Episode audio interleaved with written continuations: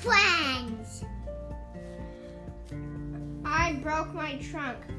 An Elephant and Piggie book by Mo Willems. I've not seen Gerald today. Hmm, why? Gerald, what happened to your trunk? I broke my trunk.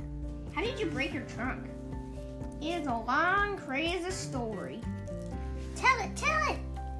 Well, playing with Hippo. Then I had an idea. I wanted to lift Hippo onto my trunk. Why? Mm, because. Okay. So I lifted Hippo onto my trunk. But a hippo on your trunk is very heavy.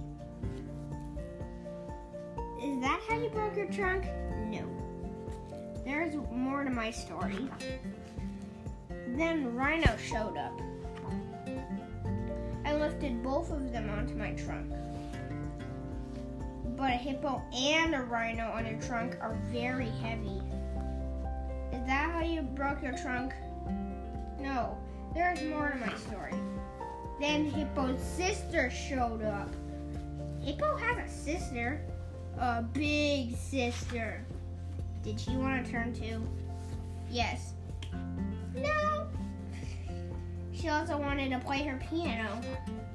Two hippos, one rhino, and a piano on your trunk are very, very heavy. Is that how you broke your trunk? No.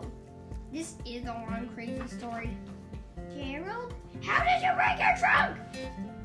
Well, I was so proud of what I had done that I ran to my very best friend about it. But I tripped and fell, and I broke my trunk. You broke your trunk running to tell me your story? That is a crazy story. That is a funny story. I'm gonna tell somebody your crazy story. Whoop. Piggie, what happened to your snout? It's a long, crazy story. The end. Da-da-da-da-da-da, da-da-da-da. Poop bot.